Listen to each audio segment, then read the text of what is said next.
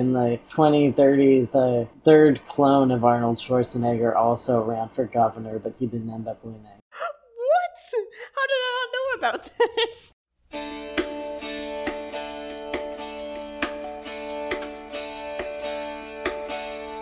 Waiting for a break in the rain.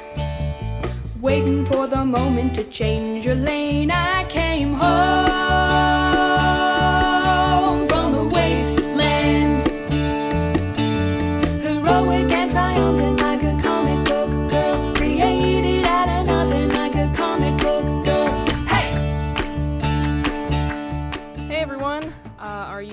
for the class discussion today? I was My born name- ready for this class discussion. My name is Cassandra Kelly. I use she, her pronouns. My fun fact is that I didn't do the homework because I was busy performing in a play of the classic 21st century piece of vaunted Hugo Award winning literature, My Immortal, playing the main role as Ebony Darkness Dementia Raven Way. I saw that on uh, Broadway see. once. It was great. Who are you, new person? I know who you are, but the professor asked us to introduce ourselves, so. Hey, my name's Skylar. I use he, him pronouns. I know my name is ridiculous, but my parents were really into 2010s and that history, so whatever. I was not going to say anything, but I'm so glad that you like put that on the table for us to just like make fun of you of or whatever. You know, it comes up every time I introduce myself, so I just thought I'd get ahead of it. Yeah. Well, my name is Erso Rin, and I use she, her pronouns. And my fun fact of the week is that as long as you make coffee sweet enough, I will drink it every time, I have found. Mm. Why do we always have so many caffeine related fun facts? as far as I know, it's the only way that any of us are uh, getting by. But um, yeah, so I'm so excited that we have someone who's like never been to a class discussion before. It's Welcome to the class discussion. You've now officially passed the class because you came to one discussion. Woo! Yeah, I was realizing that, you know, the semester's almost wrapping up, and I was, you know, I was working on my uh, senior thesis project mostly. I'm I respect your journey and the way that you do things, but also we wish you were here earlier. Oh, there's so much cool stuff to talk about. What, what did I miss? Wow. Oh my gosh. So much. The Animorphs, I don't know. I feel like we've had so many crazy discussions. Uh, we've established that, like, Visser 3 is like an anime villain, and also possibly gay. he's gay and also really likes, um, Sailor Moon. Uh huh. I just feel like Visser 3 has a lot of queer coded Disney villain in his DNA. I never really watched a lot of Disney growing up, but I actually, I was introduced to the live action versions. The like, live first. action Lion King is so. Oh, oh, you mean like the movie? Yeah, yeah. The... Never mind. Okay, I'm leaving the class discussion now. Uh, bye. So that's the one that I'm like, I think more used to, No. but I've heard people sing the songs from the like super duper old ones more. Anyways, um, let's talk about Animorphs number seventeen, the underground, the undergrad. That's me. Yeah. Animorphs number seventeen, the underground. Rachel and the rest of the Animorphs are at a big music concert, and for the first time, all sort of using their morphs for self-interest, which up until this point, Jake has been pretty adamant about preventing He them did from do doing. it though. Remember, he did it to see Offspring, not the Offspring, just Offspring. Right, but that wasn't official. This is official because everyone's there. In addition to seeing Arnold Schwarzenegger. Um, so I think this is was the original based on the time period. I'm not 100% on Right. I Hollywood think history. have to be. Yeah. Yeah, I don't think they'd even started cloning him yet. No. Cloning really took off after the 2020. Oh, okay. Rachel notices a man who's about to jump out of a building. Um, he does, and the team is able to sort of miraculously save him um, by landing him in the water. And Arnold Schwarzenegger is attributed with saving him and pulling him from the water. He gets committed to an, uh, an asylum for talking about aliens living in his head. This obviously attracts the Animorphs to investigate, and they bust in and talk to him, and he reveals that um, Yeerks have discovered a way to survive without the Kandrona, eating instant maple and ginger oatmeal. At least that's what it allegedly is. in Yes. Text. I I personally, I know you may have a conspiracy about this, but I, I, I think this is just kind of one of those weird flukes in history. Anyways, um, I think clearly it was the peaches and cream flavor. I'm kidding. it's extremely addictive and it makes it drives them to a point of like extreme psychosis. It also makes it so that they don't die without without Kandrona at all. So they're able to stay in the host body indefinitely, which is why George Edelman, the man who jumped to try to get the yeerk out of his head, uh, is committed to a hospital. And the Animorphs have kind of a moral quandary on their hands. They now have an incredibly powerful weapon against the Yeerks, but using it against controllers would harm the individuals who are being infested in the first place. So they decide to bring it down to the Yeerk pool, which is like this obviously horribly dangerous place that has always been a hellhole for them, and giving it to Every the time they controllers go there, something goes horribly wrong. Yeah, I mean, uh, why would you just attack the hive? That's a horrible idea. they use moles to dig down into the um, the surface of the the yeerk pool because morphing into flies and just following a controller down into one of the main entrances doesn't work because of a piece of stolen andalite technology called a Gleet biofilter, which means that the Yeerks are stepping up their game in detecting the quote andalite bandits. Once they are down in the pool after some extremely intense claustrophobia, Has anyone ever read those Redwall books? um, I don't know what that is. It was this book series about talking animals. I was just thinking about it during reading this because one thing that always bothered me a lot as a kid is that some of the animals, like instead of just talking like normally, they have accents, but the accents are Oh, written yeah, out sound by sound. yeah. And the moles are impossible to read. Some of the animals, it like it's not really written out that they have an accent, but then some of them it does, and it's only like the weird ones, I guess. So the moles have these horrible accents that are written out, and it's just impossible to read because you have to like sound everything out to try and figure out what they're actually saying. They get down to the Yeerk pool. Uh, they have some trouble after morphing bats uh, actually getting into the Yeerk pool itself because they've upped their security in a, a lot of ways. But they come to the conclusion that basically, instead of giving it to controllers individually, they can just commit mass murder by dumping this extremely toxic chemical into the Yeerk pool itself. And War crimes. yes, rendering all of them either Yeah. mentally unstable or worse. mood. Uh, they mess up a bit, and Visser 3 shows up in sort of an unfortunate set of events, and they have to go into battle morph, and Visser 3 confronts them. They manage to escape by throwing a barrel of confiscated oatmeal into the pool. They actually, they shoot it with a Dracon beam, which means that it explodes in the air pool. It uh, ostensibly, like, kills some Yeerks, so that's pretty messed up, but they use it to escape and that's that's that's basically that's basically it so let's um let's get into it how did we um how did we find this book skylar why don't you um why don't you start I mean, I, I think it's interesting. I feel like they have this ethical discussion about should we use the oatmeal, should we not? And I think, like, in this point in history, we would si- side on the side of definitely no. Um, but the fact that that was even a discussion was interesting to me. yeah i have to say it it does sort of appall me that they like i don't think that it's as clear cut even as it's put in this journal As I've said before, the Animorphs did so many war crimes. Mhm. right. I again, like we talked about in that one journal where Jake is temporarily taken over and controlled, and he kills a bunch of Yeerks in a smaller Yeerk pool. There were, like, we know for a fact from many historical records that there were a wide variety of Yeerks who were not on board with the Empire's agenda, ranging Right. from people who were subtly undermining it for personal reasons, like the one Yeerk whose um, partner was killed that we met a few Mm. journals ago, to a year who we are going to meet into more journals, which I'm very excited for. Book 19. Book 19. Book 19, Book 19, Aftran, Aftran, Aftran, Yes. who is like a conscious object, conscientious objector, excuse me, Right. and who is part of the peace movement. So at any point when you are firing on a Yeerk pool or doing any kind of mass murder or mass harm to a group of Yeerks in a pool, it is highly likely that some number of them are people who are actually on your side.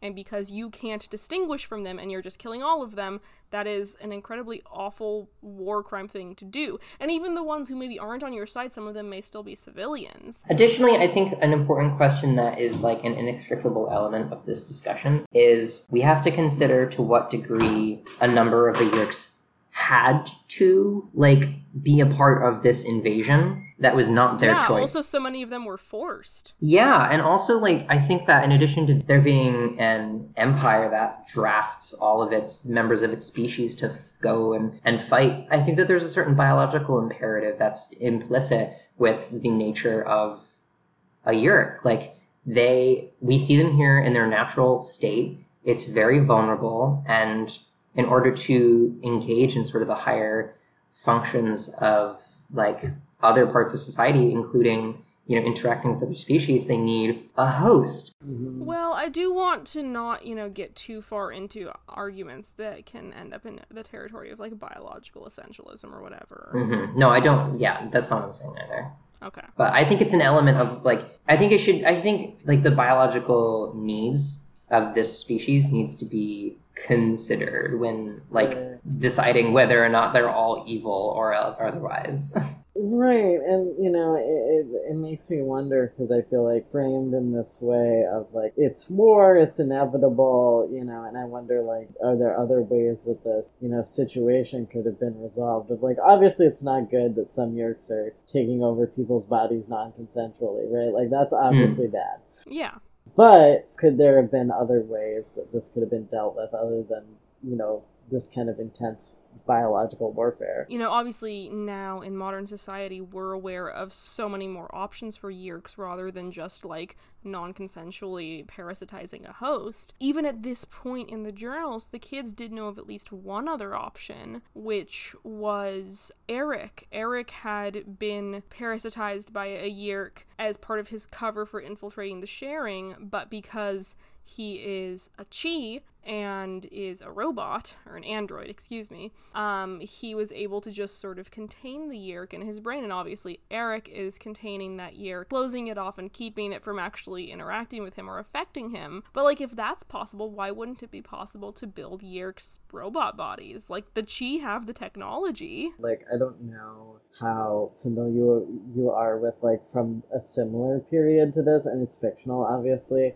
but like Star Trek Deep Space oh yeah brad's talked about it a bunch okay. also, it like comes up in the journals a lot. So yeah Yeah, yeah. So it's one of those things where there is kind of a more consensual agreement between parasite and host species, and it's like, yeah, obviously that's fiction, but it could be a model too, and it has been a model later on. Absolutely. Yeah, I think that's an incredibly valid point and like interesting to talk about because like the Animorphs are very much fighting from like a practicality standpoint, but they all have very personal connections, which I think forces them into some of these rash decisions and like intensely emotionally based. Like they're just kids, you know? Like Right.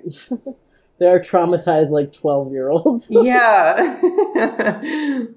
uh, something I wanted to point out is that as much as like one can love a historical figure, I I love Rachel. I love her and Tobias and the connection that they share together personally. I think it's great, and I just like it's really special that they're able to connect with each other over this difficult stuff. But Rachel was so problematic. She did so many war crimes. Uh, didn't they all though? Yes, but like she had fun doing war crimes. okay, that's debatable, but I get what you're saying. Also, you know, I mean, how useful is it to judge these uh, historical children, at this point, children, as uh, good or bad. Oh, I will judge anyone about anything all the time. Okay, fair. That's fair.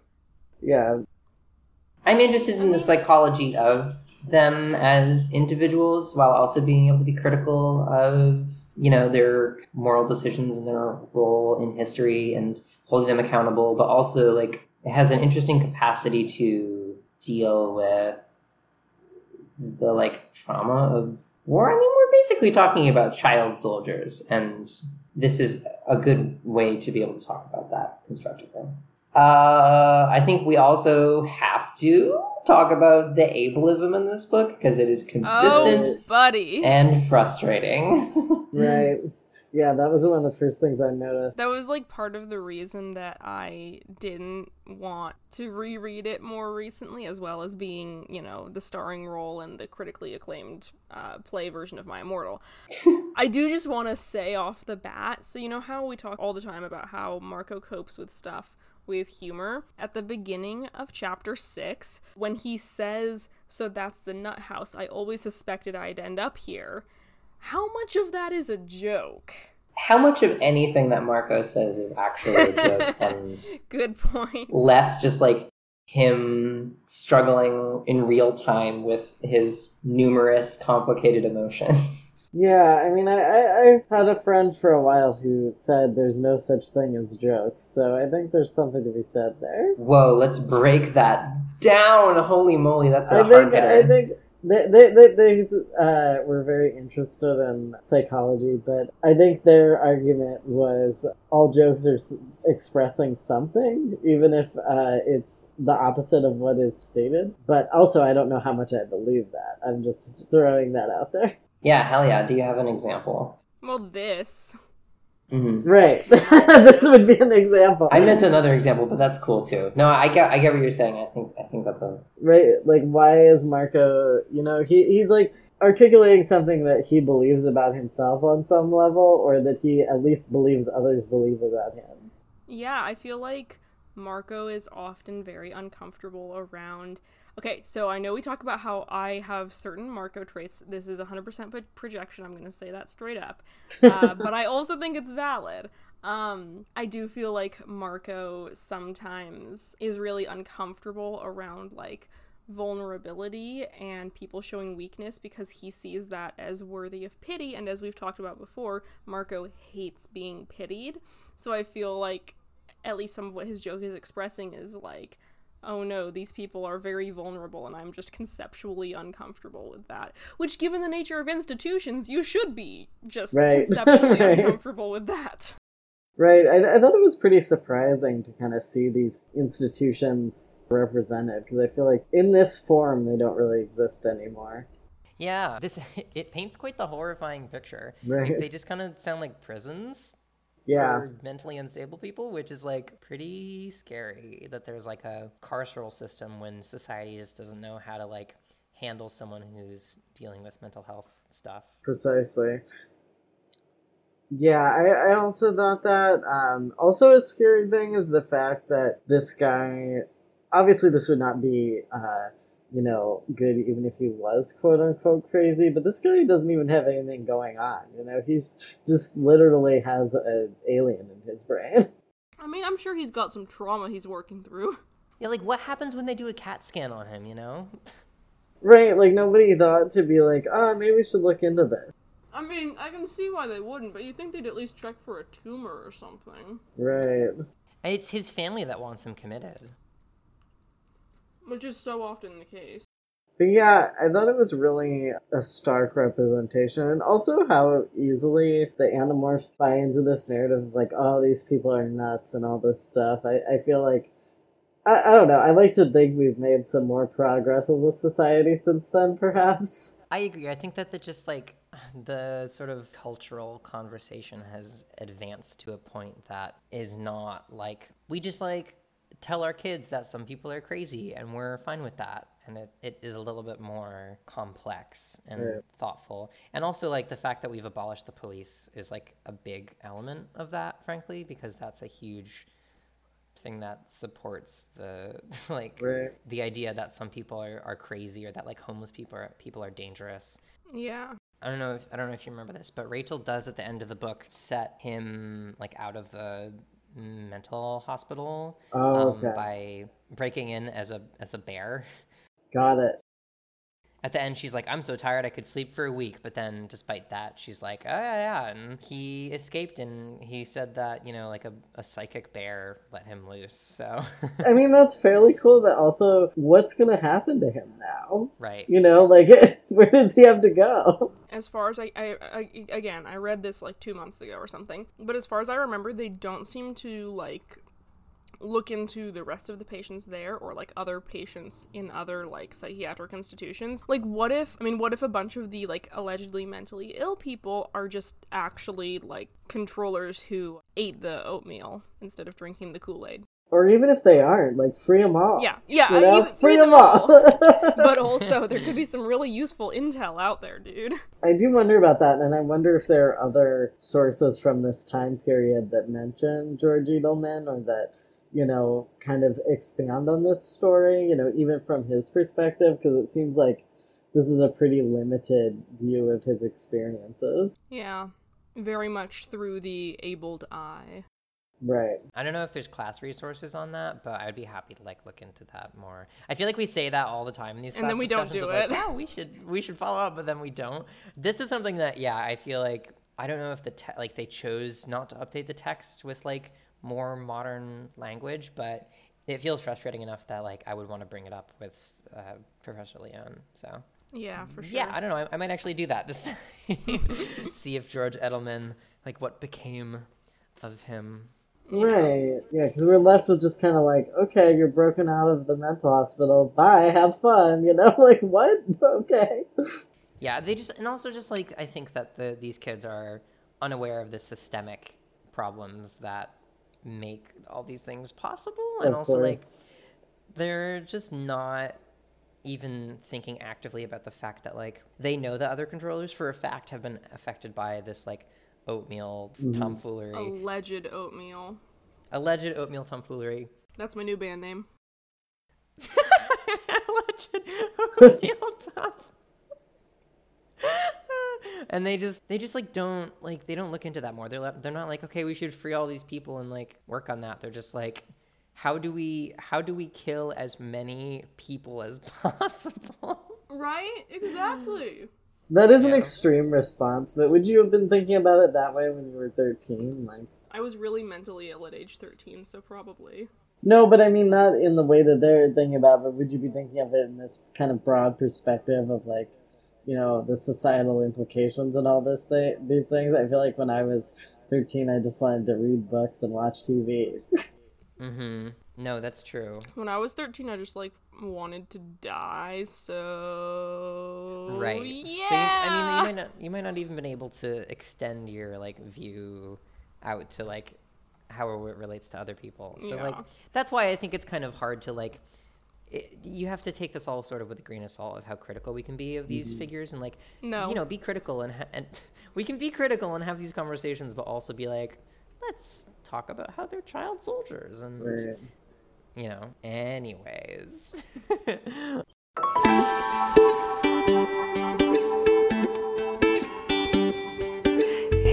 Here's a here's a note I had. You know, they they talk about Arnold Schwarzenegger at the beginning, which obviously we all know who he is. He's been cloned many many times. Some of the cultural references, because I'm not as familiar with this period of history. You know, like what's Cinnabon? Oh, they've mentioned that before. It's the place that sells cinnamon buns that Ax loves. yeah Um, we only know I it think it's like a, a local so boutique passionate. mom and pop store that they have in the mall. Got it. Okay. Yeah, there's a lot of stuff that we just like do not absolutely at all understand. But it's just funny that Arnold Schwarzenegger is ev- like even an element of this. He might not be. It's entirely possible that they just like put him in. Here. Resident California expert experience back in, but it is real, and I Here we know go. We that just because have, like, we should just have like a Valley Girl corner, and it should just be you talking about California things.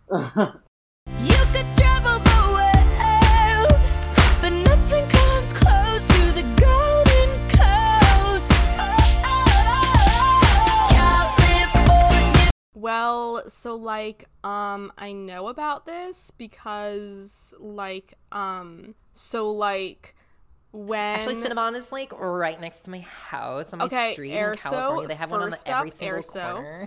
Californians talk really slowly, so your Valley Girl accent is already inaccurate. I just talk fast go. because I've been spending so Here much time go, in New Cassandra. England.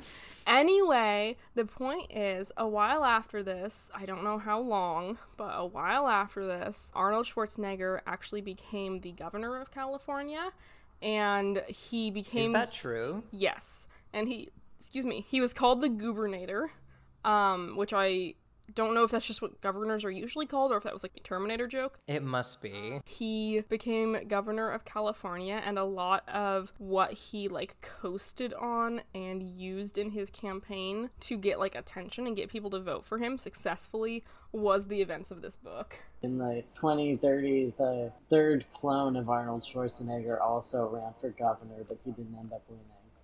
Mm-hmm. What? Yeah. How did I not know about this? Yeah, I know. It, it, it's kind of one of those obscure details of history that gets lost just because that was such a chaotic period. Dang. Oh yeah, from what I hear, um, Arnold Schwarzenegger's the original Ar- Arnold Schwarzenegger's governor term was a really mixed bag because on one hand he was from Europe, so a lot of his policies that were relatively conservative by like European standards were incredibly far left by American standards in that time period. So he had like all of this. I think he ran partially on the events of this journal and partially on like a platform about childcare or something, I think. Um, but then on the other hand, he also like sexually harassed a ton of people. So mixed bag. Wait, the clone or the The original. Wow, I didn't know that. That's terrible. Yeah. But then also like the entire state of California had seen him naked in the Terminator movies, so that was kind of funny. That's the one thing that he and I have in common. The entire state of California has seen you naked in the Terminator movies. Imagine seeing your governor naked. I don't have to imagine. That's my strategy for running for governor. if you elect me as governor, I'll get naked. And you should all be grateful. Uh, so, when I was growing up, I read these books a lot. Um, Yeah. And that's part of the reason I'm our foremost Animorph scholar. But one, of- like, there were three things that I said a lot, and I think they're all in this book. One of them was the Happy Meal with extra happy. Whenever I went to McDonald's, I would always say that joke, and no one ever got it. Bro, you're Aw. posting cringe. Shut up. And then I also said, like, let's do it, like the way Rachel would, but also that's just like a normal thing that people say, so no Aw. one ever got that. and then I would say buns as bunza. Uh. Erso, I gotta be real with you. I'm really feeling a lot of secondhand embarrassment right now. I'm laying it all out. I know it's embarrassing. I mean, we all had embarrassing, interesting kid as kids. I have never been an embarrassing person in my life. What an embarrassing thing you just said. I was really into as a kid that book from the 2030s about the ants that go to the moon. Did you ever read that one? I don't think so. Okay, it's it's like a children's book series. It's about ants that uh, take an expedition to the moon. It, it was great. It got me really into the period. Hmm. oh, that's cool. Yeah, I think there's always something that, like, there's like a, an anchor point for like people what people latch onto for I'm really interested in a lot of the books of like around the time period Mhm. that these kids were doing stuff and averting a war and whatever. Well, they don't really avert the war. Um anyway, and I also do love like ancient um obscure memes. Something I need to bring up is the the fact that they use the Civil War as justification for committing war crimes. This is so messed up. Oh my god, like I understand like intention or like internal logic or whatever you want to call it, but boy, out of context saying you use the the Civil War to justify mass killings of helpless individuals very very very very bad. Also, I gotta love that the white guy is the one. Well, one of the white guys is the one talking about this. I know Tobias is just like, well, it's the same exact thing, and there's no difference. I'm just like, what? This is insane. Like, Like, I I, don't want to tokenize Cassie, but also I do find it very notable that Cassie's reaction to this is not shown at all. Yeah, no, that's probably just an element of the times, you know, like black people's voices were not uplifted and like listened to, especially on issues that affect them the most. So And like we've talked about before, people do ignore Cassie kind of a lot. Marco specifically ignores Cassie. I mean, I do feel like sometimes when Marco's ignoring Cassie, it's because she's a little busy having an ethical dilemma, and he's like, okay, but we need to do the practical thing right now. Their justification for using the Civil War, just like it's hard to even follow because it's like that's how you're interpreting that, really? Yeah, let me see if I can find a quote actually. The Civil War one, I have it right up. Oh, sweet. Yeah, can you read that? Sure. Uh, I'm going to start a little bit earlier to really get the full context. Cassie suddenly laughed. It was a cynical laugh. I didn't know she was capable of a cynical laugh. And all the rights and wrongs and all the lines between good and evil just go wafting and waving and swirling around, don't they? Jake shook off his funk and stepped to the center of our little group. I have to ask myself if it were Tom, and it may be Tom in the end, would I do this to him? On the one hand, life as a slave of a Yeerk, no free will at all. On the other hand, as we saw with Mr. Edelman, some free will, some ability to communicate, but with this insane Yeerk in your brain. So, Tobias asked him, What's your answer? Jake shrugged. In the Civil War, they were ending slavery. Most of the Southern soldiers who were killed weren't slave owners, they were just guys trying to be brave. Uh, they were guys trying to be racist. a lot to unpack there. Yeah. No, we don't have time to unpack all of that. Maybe they could have worked out a compromise. They did, and it was a bad one. It was called the Three Fifths Compromise, and we don't like it. Maybe they could have ended the war earlier if the North had agreed to leave some people as slaves. Okay, I was about to start yelling again, but then he says, But would that have been right? No, so the war had to go on till everyone was free. Or dead, Tobias added grimly. But okay, that's a pretty good example, says the other white guy. You're right, I hate it, but you're right. We have to win. What is happening in this conversation? Whiteness is psychosis, and this is whiteness. I feel like psychosis is a little strong of a word there, Erso. I, I, yeah, and um, psychosis I know what is- you're expressing, but I wish that was not the word that people used to express it. I get it, but it's like a cultural psychosis. I'm spe- when I say that, I'm specifically quoting like an individual. I know. Webb Du Bois is like he talks about that in Black Reconstruction, but yeah, that might be out of date, honestly. Yeah, I mean, I think also psychosis is a like real mental state that people experience that is not uh, negative or positive. But I also think uh, your point is very true that Yeah. this is ridiculous logic. Oh, also, like every everyone involved in the Civil War was a dick. Like everyone involved. The North were not all altruistic. Most of the, most of the people from the North were also super racist, just slightly less racist. Yeah. And no one here is the good guy. Don't use this as your example. Although, actually, I would argue that it does kind of make sense as a historical parallel in that they think of themselves as the good guys, but they are also doing terrible things and don't have Right. good motivations all the time. The text is not aware of that. Yeah, the text is not aware, aware of that. We have to, you know, bring it in from like a Doyleist perspective. I mean, it's one of those things of like, is war ever justifiable? This seems to be like the narrative we hear sometimes of like, oh, there's good guys and bad guys, but is it ever justifiable? I don't know. They're all the bad guys. Duh. What are you singing? Doo-doo. Um, yeah, I'm singing a song from like the same era as these books. That's called Bad Guy. Oh, yeah, okay. yeah, slightly later era, more like Oh, really? 2010s, but yeah. Give or take 20 years. Good enough. Yeah, you know. I mean, listen, I'm not a history student. I'm just in here to fulfill my gen ed requirements. Uh, that's totally fair. I'm just finishing up my history major. Just the way that we think about abolitionist white allies historically is always, always better than they actually are. John Like, Brown did go off, though. John Brown was like this one white abolitionist that was so radically anti-racist that all the other abolitionists were really uncomfortable around him. Yes, that is basically the state that all revolutionists need to achieve. It's like I'm more radical than everyone in a way that is like supportive and constructive.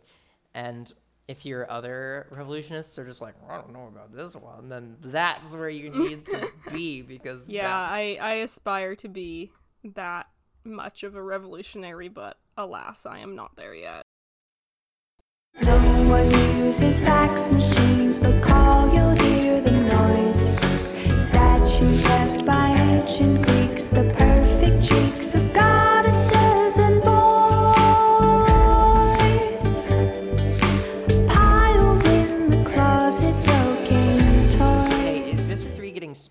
Is Visser 3 smart now? Um, Because I've, I've read ahead, and I think he makes a lot of smart decisions in future books. And I think this is a book where he just kind of like has a turnaround, and instead of making a cartoonish anime villain mistake, he actually is scary, genuinely like thought thoughtful about his actions, and since I read it two months ago, can you remind me, like, really quickly of what he does that is smart? Yeah, he instead of just like charging in at them when they're in the Yeerk pool, he knows that they've been infiltrated and tells everyone to freeze and like checks everyone and also like negotiates really well and um, I don't know, he doesn't make a stupid anime villain mistake and like the Animorphs almost lose again. So I I do feel like definitely we're starting to enter a very dark period for the Animorphs. I am of course referring to books uh 20, 21 and 22. The Animorphs from day 1 pretty much had to deal with a lot of moral dilemmas, a lot of really terrible Right. decisions. While while we talk about this every single class discussion, but I do feel like they are entering an especially ethically, morally, whatever the difference is. Parker probably knows, but she's not here. Uh, dark and difficult time for them. And not just the David saga, but like Aftran and Tobias finding out about his past and all kinds. Did you just blech at Aftran? no, I said this book. Oh, yeah, and this book. Blech. I was gonna be so offended. In my household, we stan Aftran. What was your overall impression of reading th- this book? War crimes, war crimes, war crimes, war I'm crimes. They should all to have been in prison. My overall impression, I mean, I thought it was really interesting, especially as someone who doesn't know a lot about this period of history. And to be honest, I haven't been doing the readings before this very much. I don't know. It, it kind of puts into context a lot of things that happened later on, like in the periods of time that I researched. So that was interesting too. Um, and just seeing kind of how some of the groundwork was laid with this really grim period of history where, you know, these children are committing war crimes, as Cass would say. Well, I'm right, and I should say it. Yeah, I mean, you are right. It- Thank you. See, can we have Skylar join all of our class discussions now? Because he says that I'm right about the war crimes. I'm not saying you're wrong. I just want to challenge the way that you're thinking about them. I should not be challenged. I'm right. I mean, it is tough because it, you know, it is war crimes, but they're also child soldiers. I mean, they're not really, you know, we can't hold them accountable in the way that we would adults. Or also like people in position of real power. These are just like guerrilla war people. So I, I do feel like a lot of times in situations where you're dealing with like traumatized, indoctrinated child soldiers, and I freely admit that I'm just talking from like very little knowledge here, but I feel like usually part of what makes them so indoctrinated and traumatized and following orders and doing terrible things is because there are adults in charge, like brainwashing them, and no one really brainwashed the Animorphs. Like, at most, Elfangor gave them some somewhat biased information. And that's kind of it. Like, they decided to do these war crimes all on their own. Yes, they're kids, their brains aren't fully developed, they have terrible judgment, but no one told them to do war crimes. Well, I- think that's why I'm more interested in like the sociological elements that bring this about instead of like these individuals are solely responsible and thinking about how Elfangor had an effect on them and how the Andalites sort of portray themselves, especially as we see in the next book, um, how that has an effect on the way that this war transpires. And also, I don't know, some of the other effects, like the state of the United States of America at the time, you know, the 90s. So, like, Yeah, I think it's more interesting to talk about it in the larger context, which obviously it's war crimes, but you know, I, I think it does help to contextualize it a little bit with, you know, what led them to this point. since we're getting into like the you know the psychology of all of them individually i really like how we see like a clear honest through line of cassie's anxiety spirals and moral quandaries Very from last book to this one It's very like clear. She's like she's the one person in this group who really wears her heart on her sleeve. Like we know what she's dealing with from the last journal very clearly. Like her having to make a decision between you know killing a dude to save like the trolley problem of just killing a dude to save one dude or like you know and her, the lack of capacity to actually help that kid with his controller dad. We like we see it starting to affect her other decisions, which fascinating. Just, really wait till book 19. Yes, we know. For obvious reasons, as I am the resident Yeerkapologist or whatever, uh, obviously, book 19 is like one of my favorites. But yeah, any final thoughts from anyone? I'm gay. You know, I mean, I, I'm just finishing up the last of my thesis, but I hope I don't have to take another semester. I might have to. Is there other stuff we have to cover with this book? I think that's it. I mean, we've gone over everything. Well, you know, I, I wasn't really looking forward to going to a class discussion, to be honest. But, you know, I- it was a really interesting conversation. You know, I oh, might come back to another one before the semester ends. back. Oh, we would love to have you back. And yeah, I mean, I think we try really hard to be thoughtful about the. We actually, Professor sometimes. Leone had to tell us to basically shut up because we were consistently turning in like the longest by far class discussions of anyone, and he and his TAs have to at least like skim through them to listen to them, even if they don't necessarily like listen to the whole thing in detail to make sure people are actually right. doing the work. So Professor Leone was like, "You guys have to talk way less and like stop Yeah. goofing off." Oh my goodness. We've tried to be a little bit more constructed about it. And also, yeah, they were just like an hour and a half long. So it just was. Got it. We talk too much, but we're having fun. We're all really passionate about the Animorphs. And we've all become like friends and stuff now because we none of us really knew each other before this. Aw. Maybe y'all should uh, continue studying in grad school. Oh God, no! I'm a sophomore. I don't even know if I'm going to grad school. I'm a junior. You could always take the uh, the part two of this class, though. That's true. Yeah, I might do that. We'll see. Heck yeah, definitely come back. We would we would love to have yeah. you again. There's still like a few weeks left in the semester, so there are more opportunities if you do want to come back. Yeah, of course. I don't have much better to do. The dripping makes fools of us all. Exactly. All right. Well, that being said, I think we should all try to stay safe, and I will talk to you guys soon. Stay safe. Bye, everyone. Stay safe.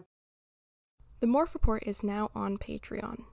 We care a lot about accessibility and we want to provide transcripts for our podcast. However, we are not able to keep up with the transcripts ourselves for much the same reason that we care about accessibility in the first place. To help offset these costs, we have introduced two preliminary tiers on Patreon at a $2 and $5 level, and we are working on more. If you're interested in supporting us so that we can transcribe our episodes and also so that we can pay for our hosting fees on Pinecast, please look us up or follow the link in the episode description or on Twitter.